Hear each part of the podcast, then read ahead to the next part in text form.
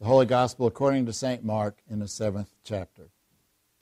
Jesus returned from the region of Tyre and went through Sidon to the Sea of Galilee in the region of the Decapolis. And they brought to him a man who was deaf and had a speech impediment, and they begged him to lay his hand on them.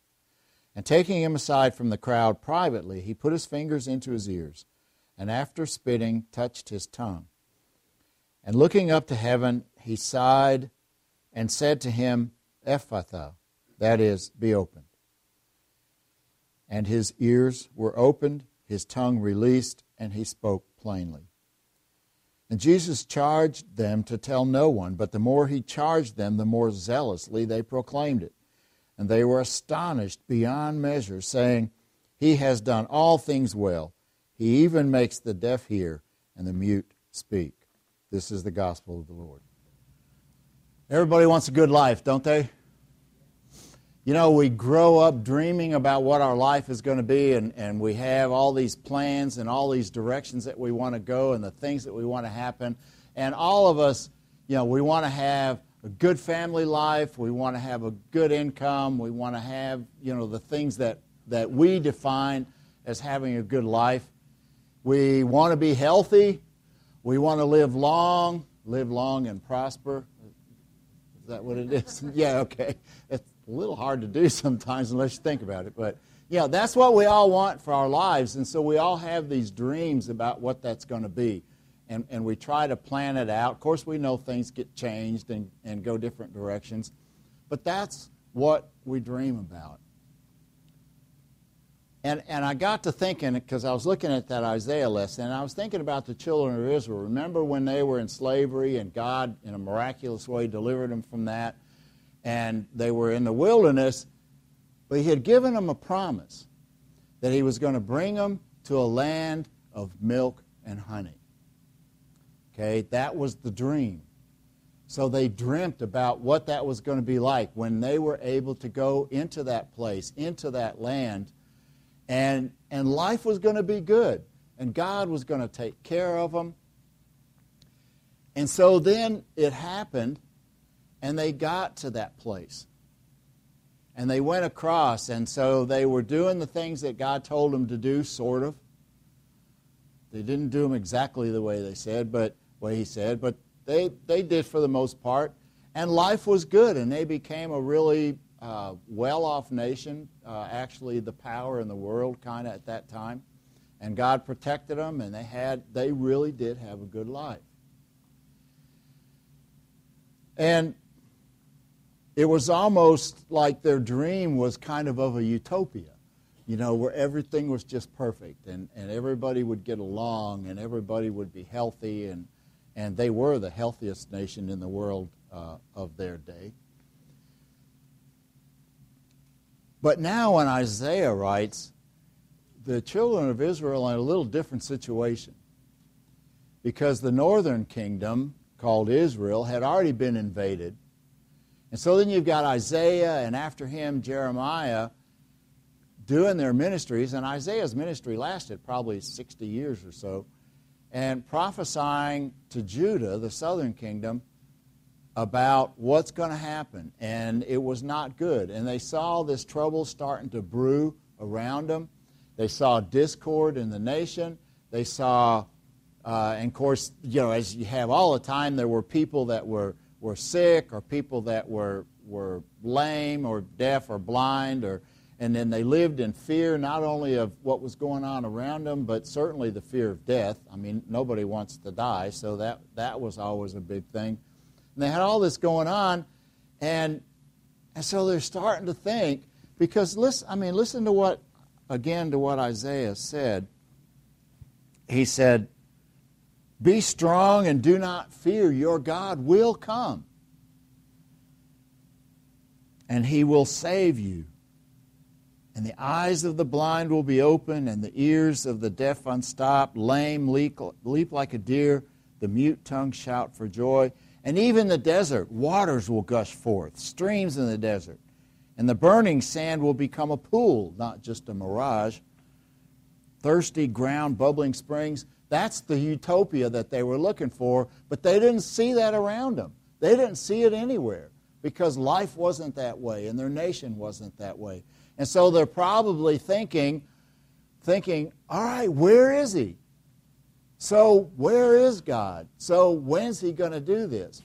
And, and things from this point when Isaiah prophesied only got worse because later on Judah got carried off into captivity in Babylon. And then when that whole era was over, the Romans came in and took over. So now they're living under the Romans. They're under oppression. It was not easy under the Romans. Plus, they had all these other problems that were going on that are just normal to life. All this kind of stuff. Where's this utopia? God says He will come. Well, where is He? And they didn't know. And, and the encouragement that comes from be strong, do not fear, your God will come, only goes so far. You can only hear that so many times before you stop believing it, before the wonder and the doubt and the fear takes over, and you get to the point, well, I just don't think it's ever going to happen. But then Jesus comes on the scene, and we have the story about him healing the deaf mute, or the deaf man.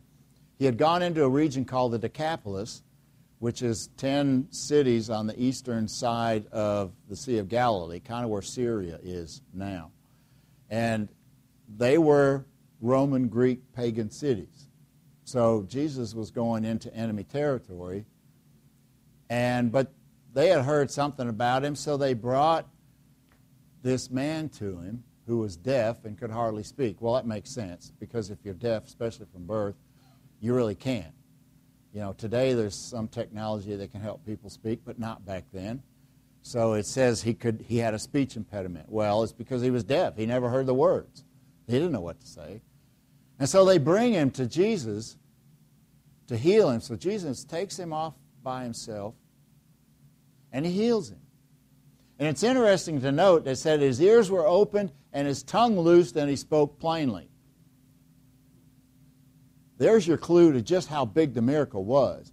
Because it's not just that all of a sudden he could talk. You can only talk because you've heard things all your life. You have this language frame of reference. You have all the images and the connections that go with that. That was all healed at the same time. Because the only way he could have talked and spoken words is if, if Jesus caught him up on everything that he missed because he couldn't hear. So this is, I mean, this is a major miracle when we look at it from a scientific standpoint. And so the people were amazed at this. Jesus told them, Well, don't tell anybody. Oh, yeah, like that's going to work. Well, it didn't. The more he told them not to, the more they did it, which maybe was the point in the first place. But the people, in my translation, it says they were overwhelmed with amazement. Overwhelmed with amazement. He has done everything well. And then they say, He even makes the deaf hear and the mute speak. Well, they were familiar with the prophecy from Isaiah. And the deaf will hear, the mute will speak, the lame will leap, the blind will see. So maybe running through their mind is so has God come? Is he finally here? Is this the fulfillment? And just that one act and connecting it with that prophecy all of a sudden fills them with hope. It just changes their attitude. So maybe now when they hear, hear, be strong, don't be afraid, your God will come, and maybe they say, Oh, yeah, I remember when Isaiah said that. Well, here it is. Is this really it? As they started to see all that Jesus was doing and, and heard about it, and some people followed him around and they saw him doing other miracles.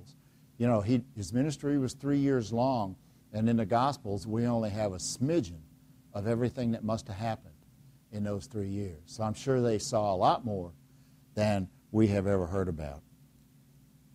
But he has done everything well and brought them hope. And so think about your own life.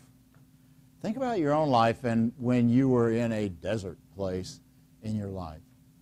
And when things weren't going right, or when there was, was tragedy, or when there was illness that you had to struggle with and things you had to go through, maybe there were, were serious family issues or relationship issues, and there are times that maybe you kind of bottomed out at some point, and maybe you started to wonder is God really there? And does He really care? Does He know I exist? I hear the promises from God that He's going to be with me, but is He really? Why can't I feel it? Why am I going through this? When's it going to end? When am I going to get out of it? Those questions, you probably have been there, and I'll bet you, those of you that have lived long enough, have probably experienced some times when somehow things just worked out, and sometimes you can't explain it. Maybe sometimes you got better from some illness or some issue that was going on that's totally unexplainable. That's happened to me you don't think about it so much while it's happening, but when you look back on it and say, wait a minute, there's no explanation for what happened. And maybe something like that's happened to you, or maybe you've gotten through that long dry spell or that period of time when you were really doubting God, and you can look back and then say, you know, He was there. You know, He did help me get through. And, and when that happens, the same thing happens to these people that saw what Jesus had done and remembered the promise, they were filled with hope again. And so then we have this hopeful outlook on, on the future. And things look better, and we start to dream again of what, our, what life is going to be and what God has in store for us. Some of you know my son just went through a long period of unemployment, and, and it was, and we could see it that, that he was losing hope. But now he's back at work, and, and, I, and I, it was clear to me Thursday morning. Um, we are out playing golf. I do that a lot, but or when I can. But anyway, he was off that day, and so I took off from uh, where I work over there, and and, and we went and played golf. And and it was curious. I noticed how much his attitude had changed, and how hopeful he was, and, and how encouraged he was. And he was so excited Thursday because when we got done and he went back and cleaned up, he was going to go pick up his daughter early from daycare and have a daddy day with, with Riley, who's three. And, and, and I hadn't seen that kind of excitement in a while. That's what, when things work, around, work out, when they come around, and when God does that for us, that's the result. And we have that hope again and, and a bright outlook on, on the future. And I know that you've experienced that. And I know that you know, and if you don't, I'm telling you that that's God keeping his promise. Keeping his promise to walk alongside you no matter what's going on in your life, no matter where you're at, whether you're at a good place or a bad place right now, God is there with you. And so sometimes we cry out to our God of love, Oh, God of love, save me, come to me, help me because I'm hurting and I'm in this desert place. But sometimes then we can cry out, Oh God of love, I give you praise. Thank you for what you have done, for being with me during this. You know, we always, well, if you're a beach person, you love to be in the sand on the beach with the surf coming in. But sometimes in our lives, we find ourselves on the sand in the desert. But no matter where we're at, the beach or the desert, God's there with us.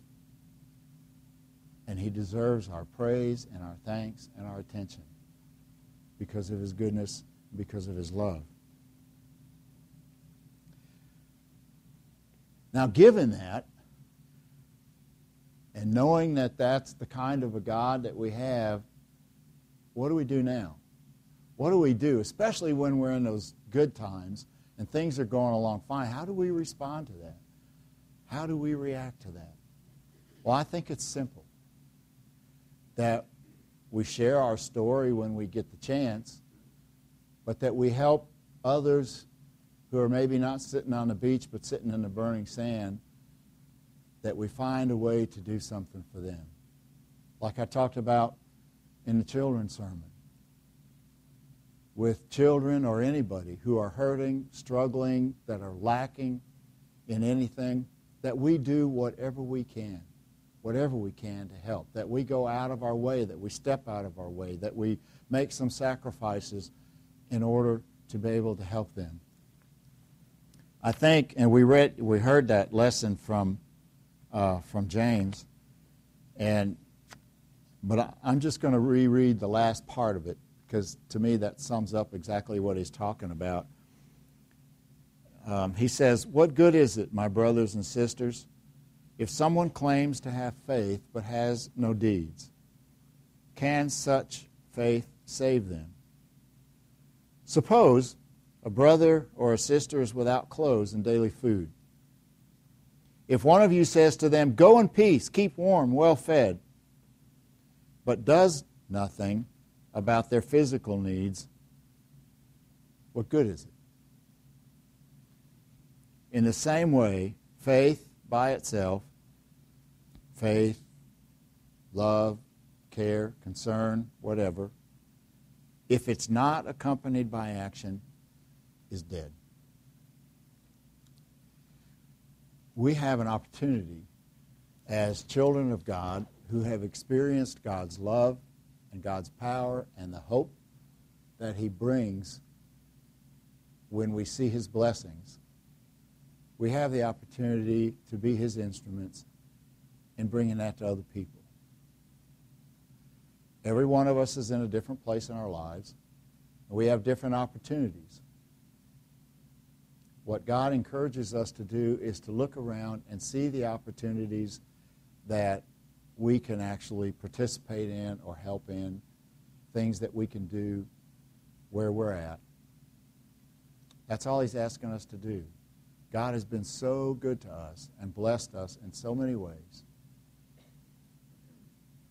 And all he wants is for us to be his witnesses in sharing that with other people.